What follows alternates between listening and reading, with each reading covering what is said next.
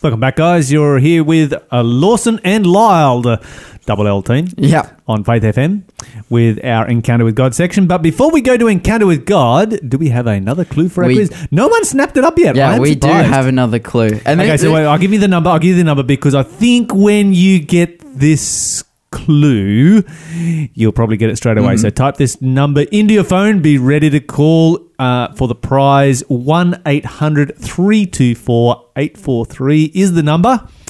Have it ready to go because here comes clue number three. All right, here we go. I had a shield bearer go before me in battle. Ooh. Come on, guys. let's go, let's go. Come on, guys. You know who this is. Somebody that was associated with the story of David because David ended up with his sword. Yeah. Yep. Yeah. Okay.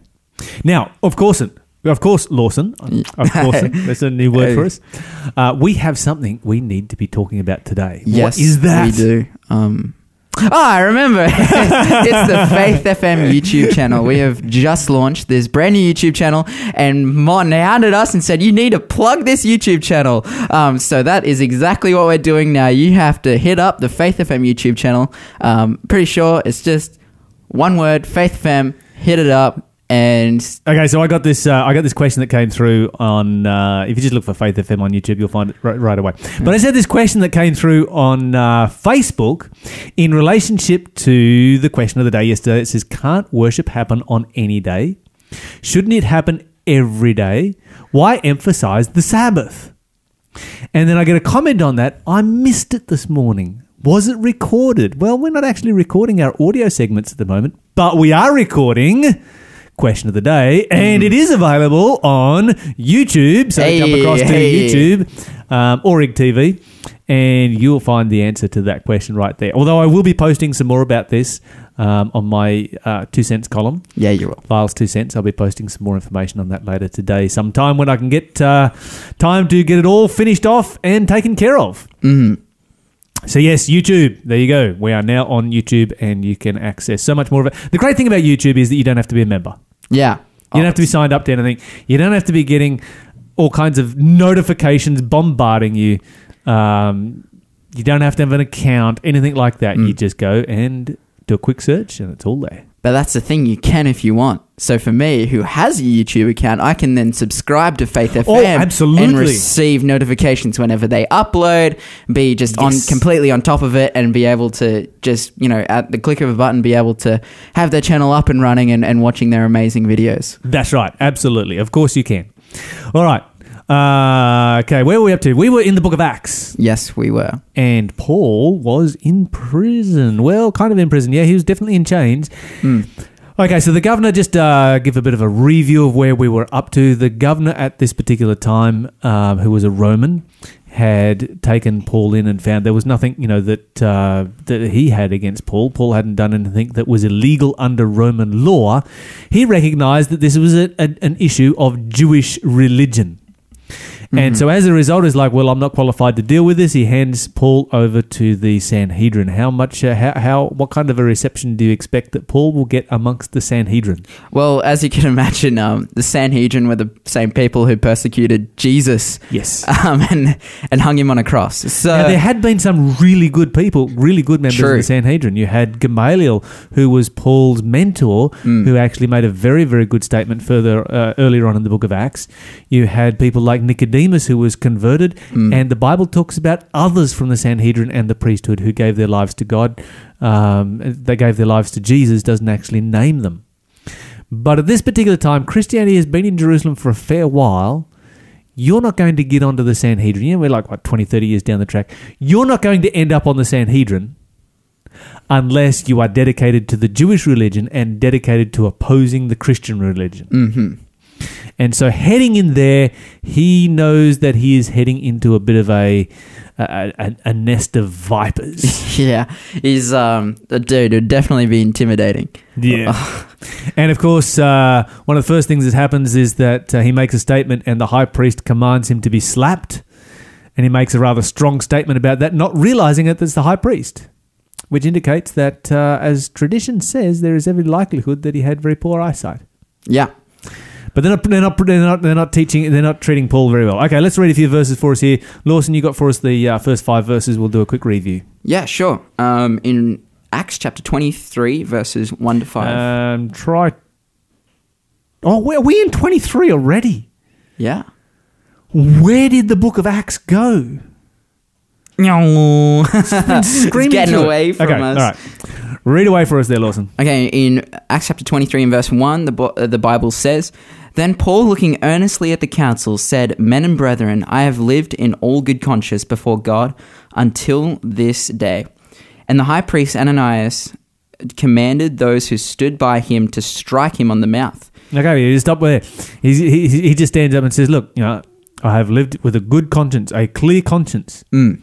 And he gets beaten for it. That's a, a rather strange reaction. Like, this guy's standing up and claiming to be a good person. Let's just smack him. Mm. Anyway, keep going. Verse 3 Then Paul said to him, God will strike you, you whitewashed wall, for you sit to judge me according to the law, and do not command me and do and do you command me to be struck contrary to the law? And those who stood by said, Do you revile God's high priest? Then Paul said, I do not know, brethren, that he was the high priest, for it is written, You shall not speak evil of a ruler of your people. Okay, so when we put this together, and this is worth thinking about here for a moment, uh, it, it, it's it's somewhat of an insight into the kind of mind that Paul had. If he could not see across, if his eyesight was so poor that he couldn't see across the room to recognize who was speaking, then you kind of wonder how it was that he was able to preach and to teach and to write the books that he wrote. Now, there's every indication that um, many of the books that he wrote, were, you know, he used a scribe to do so, and that would be a, a reasonable consideration, particularly for someone who had poor eyesight. But it does, you know, when you read those books and you read how, you know, large portions of those books, he's constantly quoting from the Old Testament. He's constantly preaching about Jesus Christ. He's preaching powerful sermons about Jesus Christ, and all from memory. That's pretty powerful. Yeah. You know, this guy has a brain like a steel trap. And he has absorbed the word of God. And of course, the Bible that he had in those days was the Old Testament.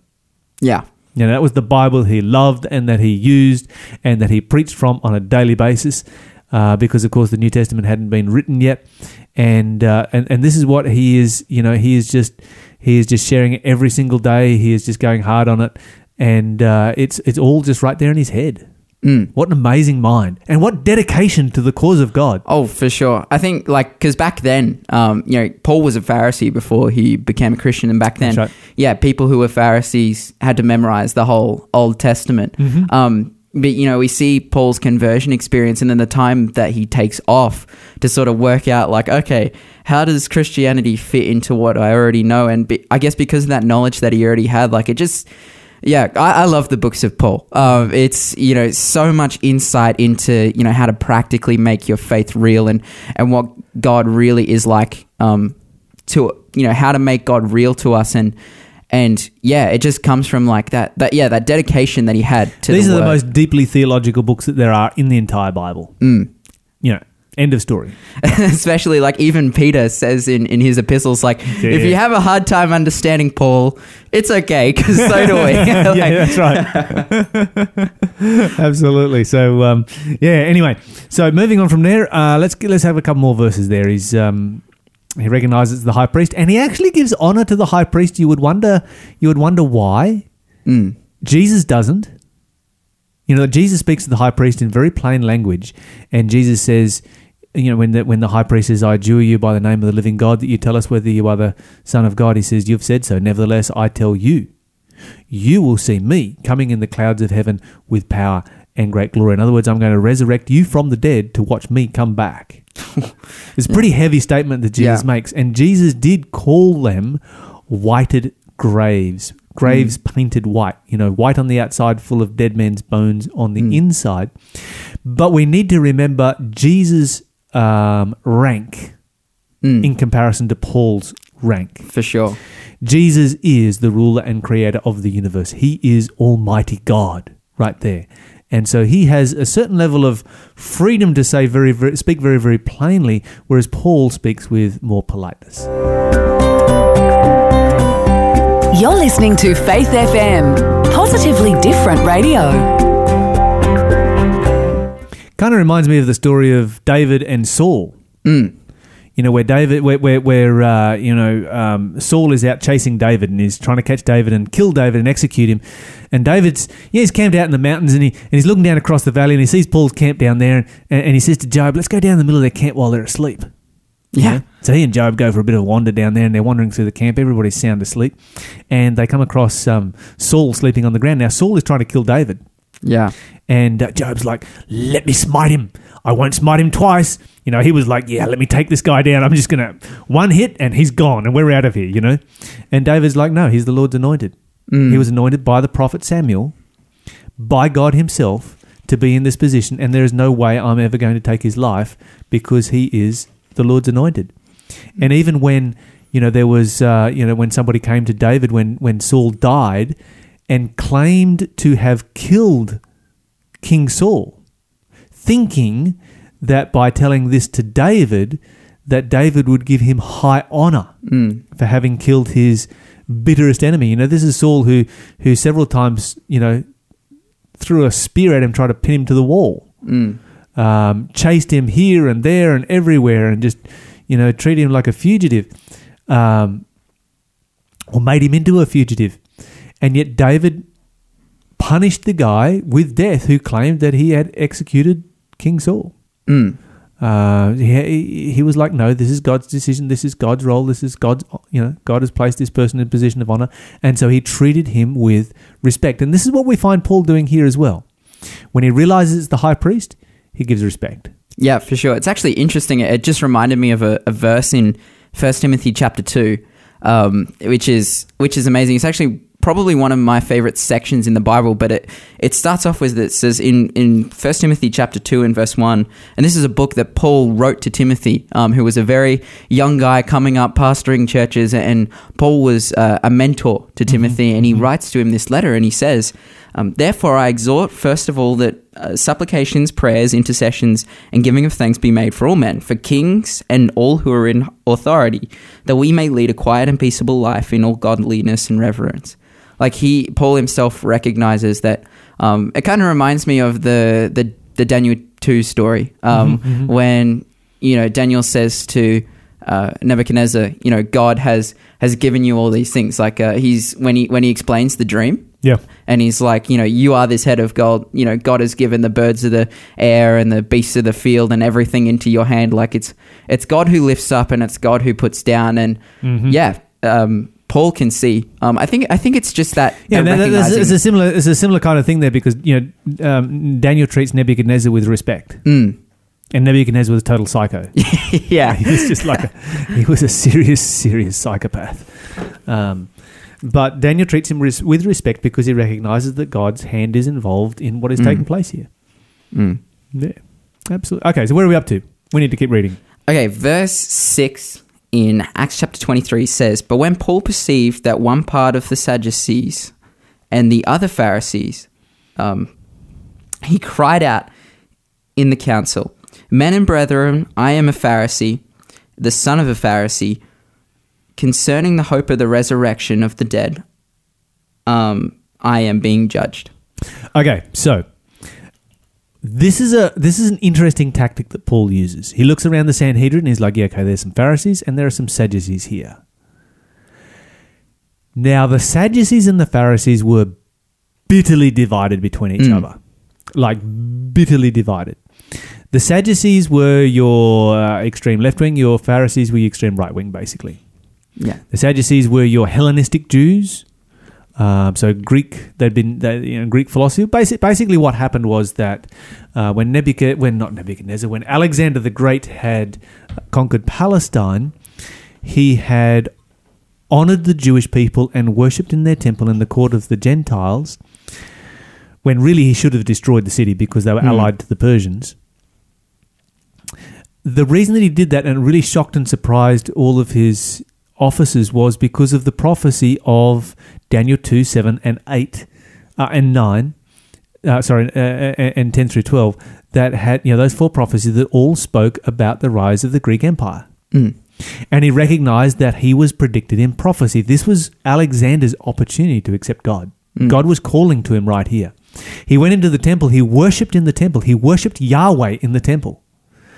This was this was this was Alexander's opportunity to do what Nebuchadnezzar and Cyrus, you know, had done in the past, and to you know make a full confession of of um, of the Almighty God. And he missed it because he then goes down to Egypt. He conquers Egypt, uh, goes out into the desert to talk to the oracle that's out in the desert, you know, and just disappears off into mysticism, you know, from a spiritual Yeah. perspective. But he comes back to Egypt. He founds the city of Alexandria, one of 16 cities. He named them all Alexandria.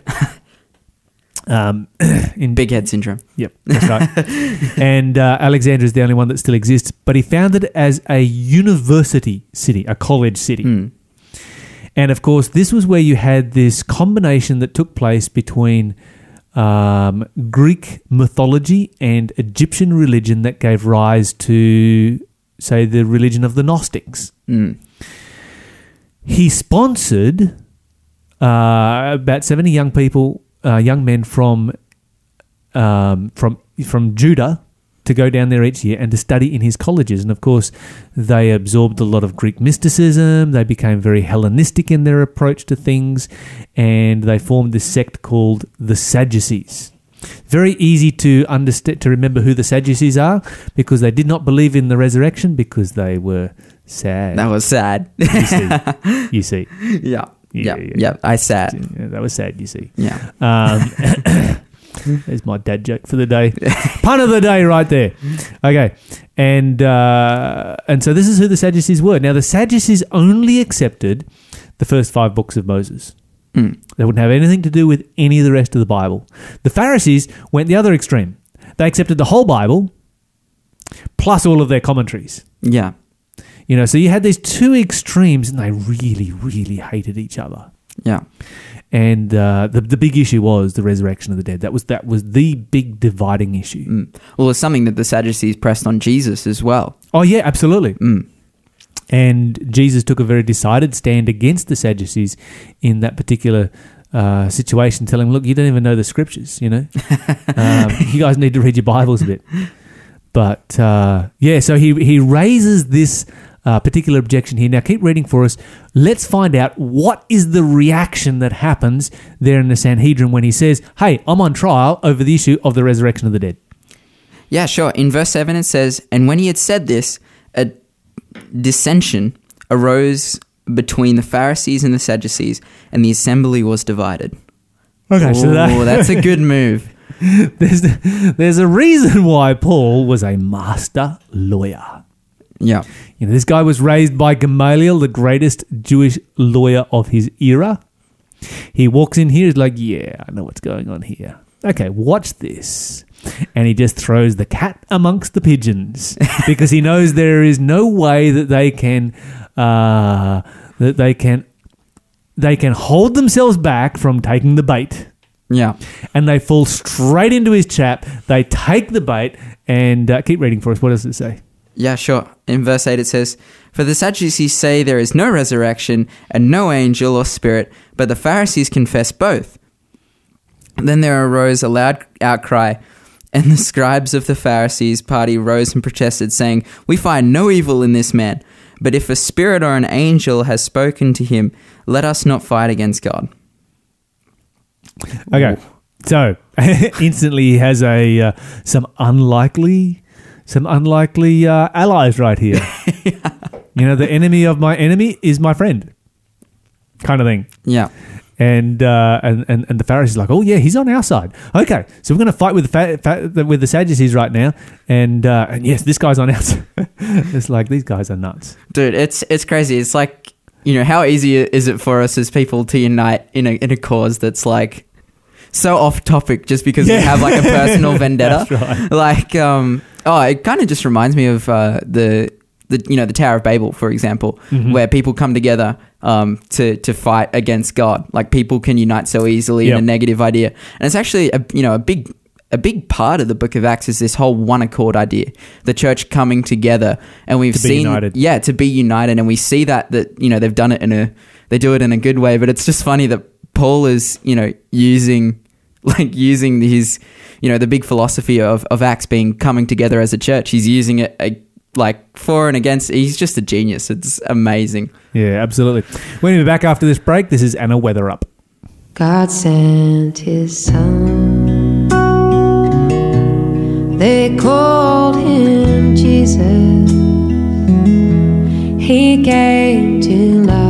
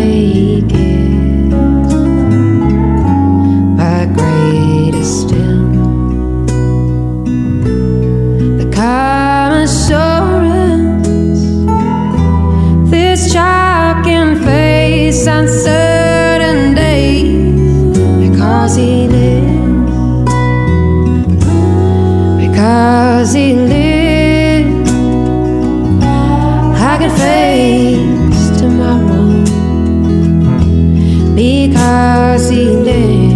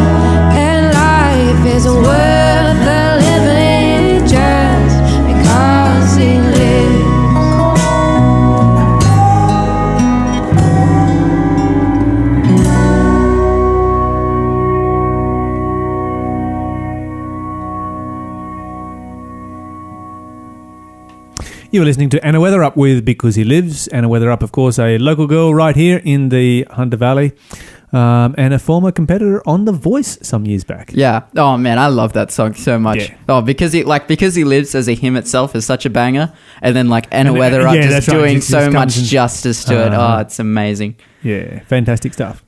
Okay, where were we up to? What were we talking about? We were talking about uh, Paul in the Sanhedrin and how he splits it straight down the middle, and now they're all fighting with each other. Yeah. So they're here, they're all gathered together, and we're going to smash Paul. And the next minute, no, they're not smashing Paul; they are smashing each other. He just thrown the cat amongst the pigeons, put a spoke in the wheel, and done a masterful tactic of distracting everybody from what their original purpose was to do away with Paul. Yeah. Oh man, it's like it's so funny. It's it's just I, like I laugh often when I read the Book of Acts because there's so many stories like this um, where where Paul gets put into a situation where it's like, oh, it's looking serious this time. Paul's done, and then he just you know comes up with some tactic or strategy. Like like you said, he's a master lawyer. He has so much tact in this situation, and he's just bam, you know, just like you said, throwing the cat among the pigeons, which is, you know, the cat here is the resurrection, um, and the, the Pharisees division, uh, the Pharisees and the Sadducees division on that. And he just, yeah, like out of, they're trying to persecute Paul for being a Christian. And he, and he's like, the resurrection. And then out of nowhere, they're all just like fighting amongst themselves. Like it's just su- such tact.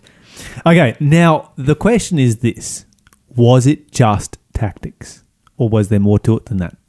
Was what Paul said here actually the truth? Mm. Because it actually was. And it was absolutely the truth, and it was absolutely the issue that was at stake. So as Paul goes on, he says, "Look, he says, um, he says here in verse six, I am a Pharisee, the son of a Pharisee. Of the hope of the resurrection of the dead, am I called into question?" Hmm. So he throws it out there very, very clearly. Yeah, I'm a Pharisee, and it's this the, the, the reason that I'm here. The whole issue as to why I'm here is over the issue of the resurrection. Hmm. Was there any doubt in anyone's mind that Jesus had died? No. Was there any doubt in Jesus in, in anyone's mind that Jesus had been buried? No. No. Both sides of the argument, Pharisees, Sadducees, and Christians all claim that Jesus died and was buried. Mm-hmm. But is there anyone in that tomb? Can anyone exhume and produce the body of Jesus? No. No, they can't.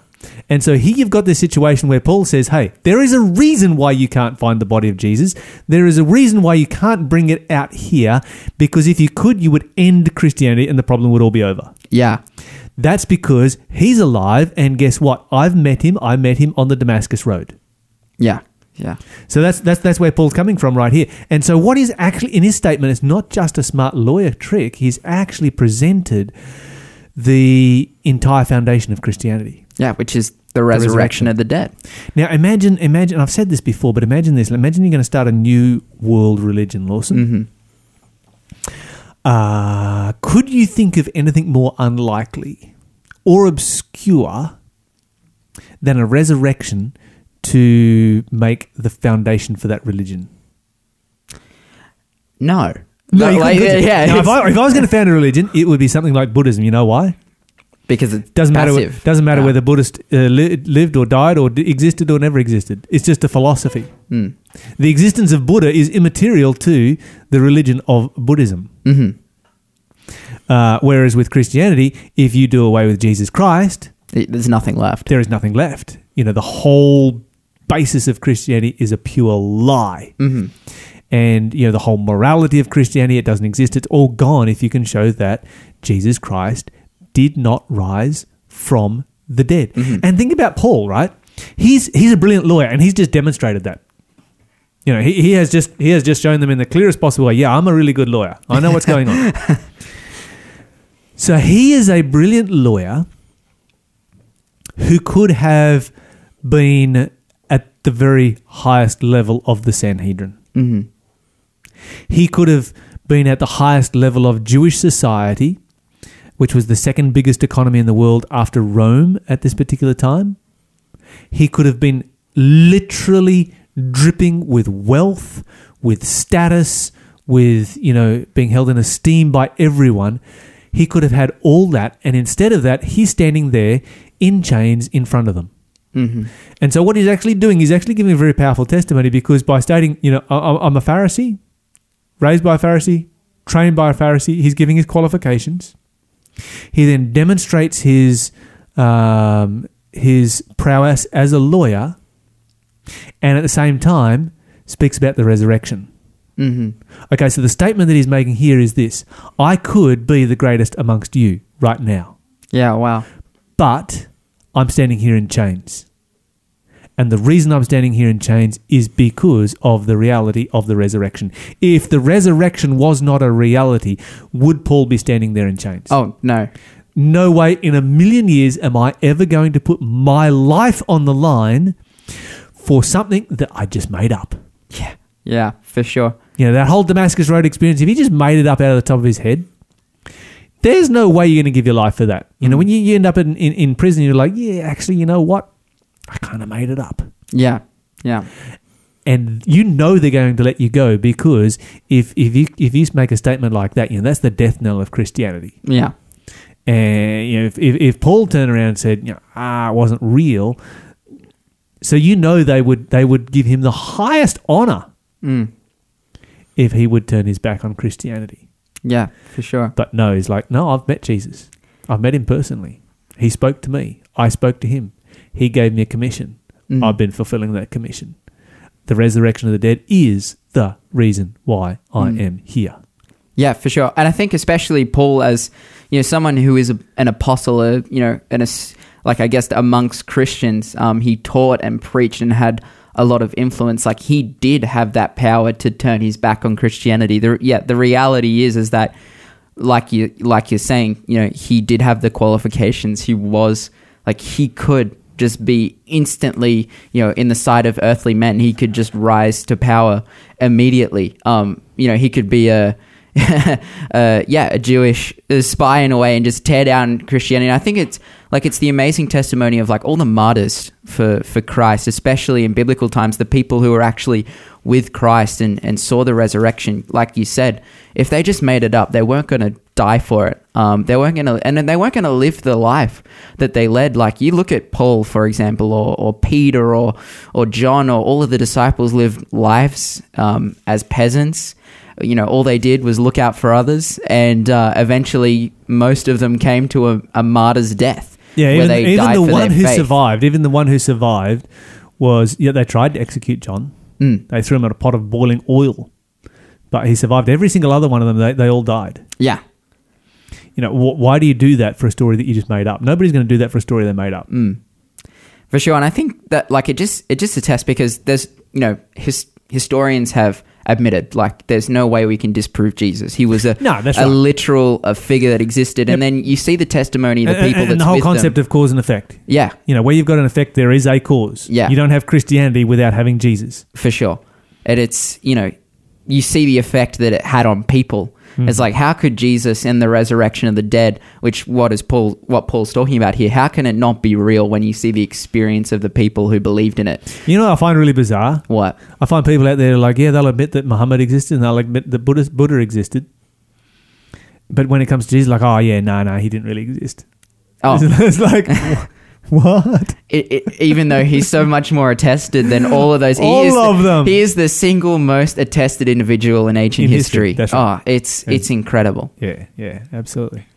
Anyway, we're going to talk more about this when we come back tomorrow. The story continues. What happens to Paul in this particular instance? Is he torn limb from limb or does he survive? This is Mark Bishop.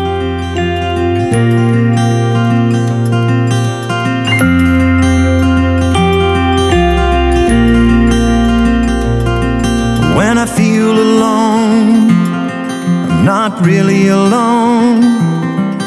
When I feel dismayed, he says, Don't be afraid. When the world around me changes like the shifting sands, his word still stands.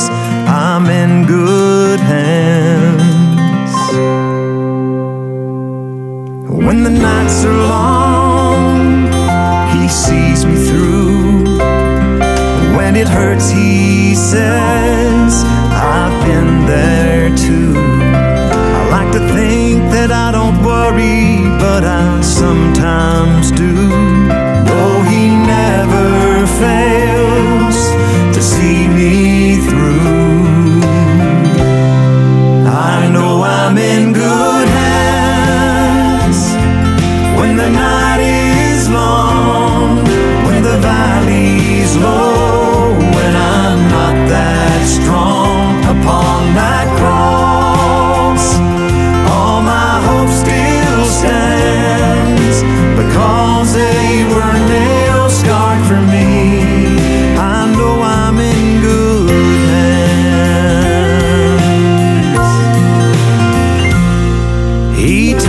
Blind and they could see.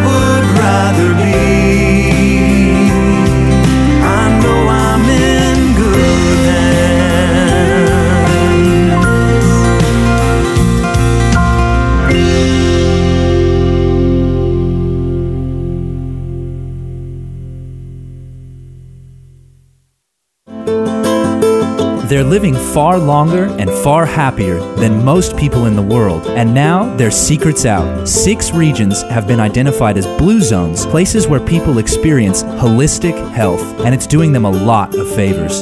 So do yourself a favor and come along to the free Rethink Health workshops, where we will explore six core principles of health and longevity proven through the Blue Zones at the Swansea Center Sunday, October 7, October 14, and October 21st. From 5 p.m. is where you'll find us. For more information, call 0402 528 869 or search for the Rethink Health event on Facebook.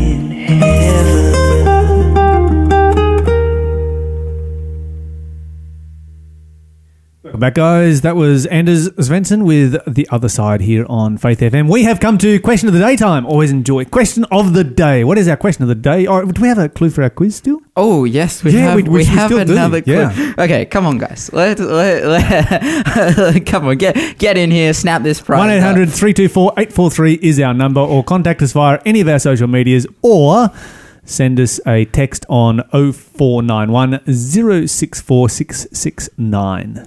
So the next clue is, I was the champion of the Philistines. The champion of the Philistines. Up against David. I wonder who that might be. All right, we need to continue. What, what is our question of the day? Okay, so our question of the day is, what is 1 Thessalonians 4:14 saying?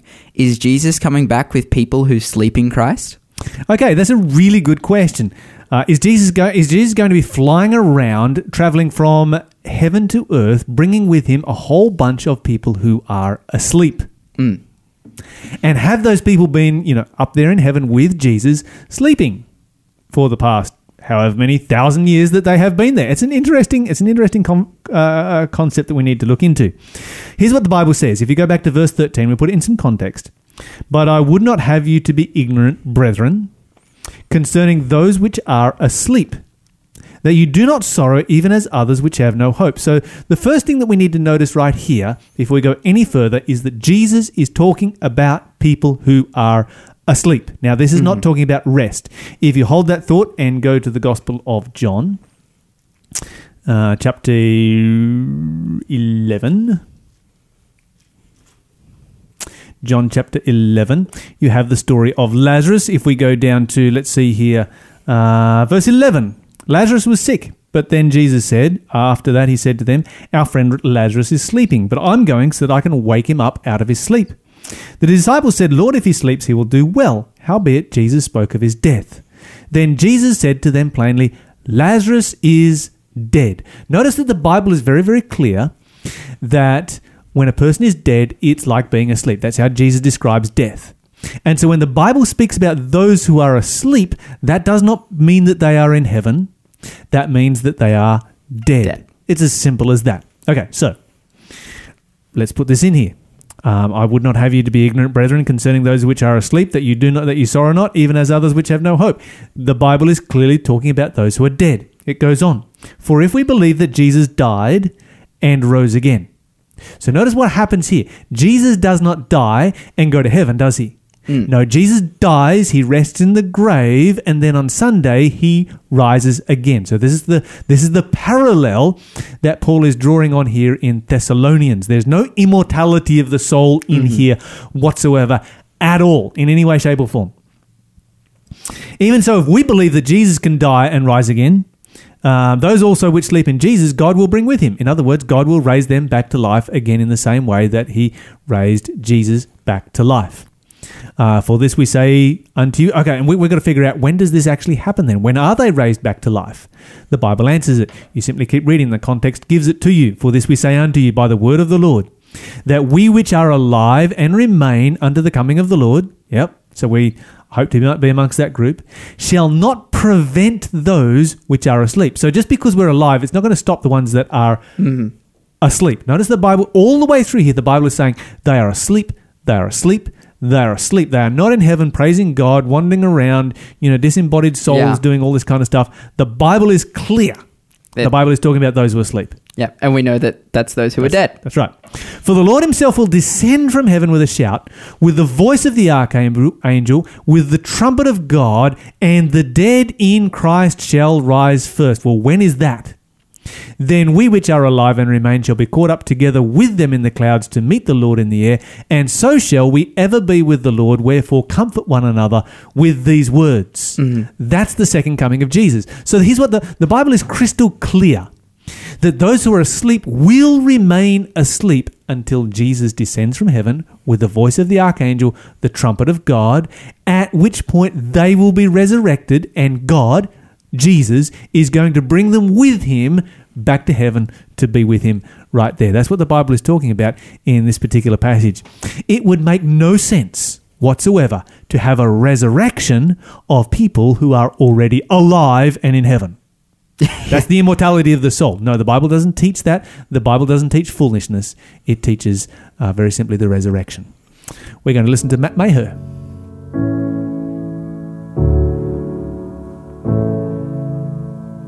You are my joy, you are my song, you are the way, the one I'm drawing from. You are my refuge, my whole life long. Where else would I go? Surely my God is the strength of my soul. Your love defends me. Your love defends me. And when I feel like I'm all alone, your love defends me. Your love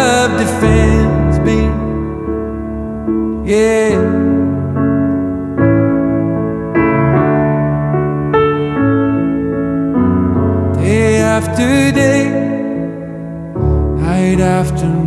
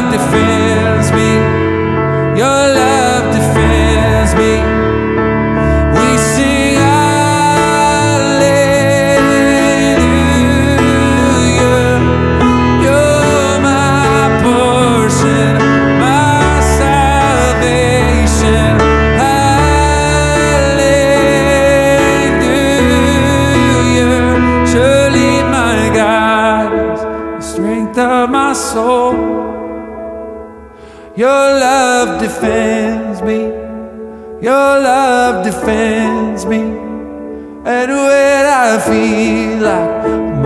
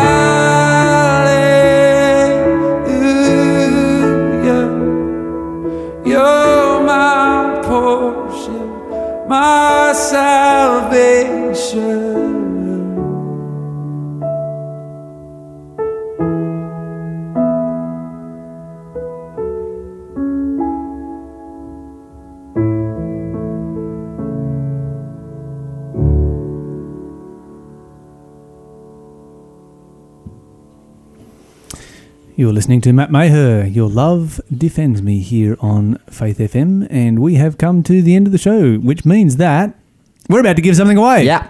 What are we giving away today, Lawson? We are giving away a book. We're Okay. giving away a good book. Okay, this is really this is an excellent book. All right, so Lawson just passed it back to me because I've read the book and he hasn't. Yeah. Just called him out right here on Ouch. first day. Wow. Lawson goes to the box and uh, pulls out something, and he hasn't even read it. But this is a great book. This is by Doug Batchelor.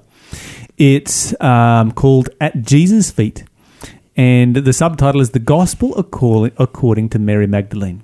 So today is uh, National Are You OK Day, where we need to be taking care of people in our community who might not be okay. And Mary Magdalene was definitely one of those people. This was a woman who had suffered tremendous abuse uh, by the spiritual leaders in her community, something that we are hearing about on regular occasions today. And she had experienced over a long period of time. The hypocrisy of it was that those same religious leaders who were abusing her dragged her in front of Jesus and said, Hey, we caught this woman in the act of adultery. Um, the, but the, the, law of Moses says she should be stoned. And so what Jesus did was he exposed those guys on the spot. You know, he gets down and writes the writes the in in the dust the, the sins that they have been committing. And, uh, and and thus you find the beginning of this this amazing story of Mary Magdalene throughout the uh, throughout the, the Bible, and uh, and how Jesus was able to reach out to her. And here you've got this person, this this woman who was so broken and so abused and so not okay, and yet this is the person that Jesus to meet chooses to meet first when he's raised from the dead. Powerful, powerful story here. Give us a call, 1 800 324 843 is our number, or text us on 0491 064 669. Be the first, and this book is yours. You're listening to Faith FM. Have a great day.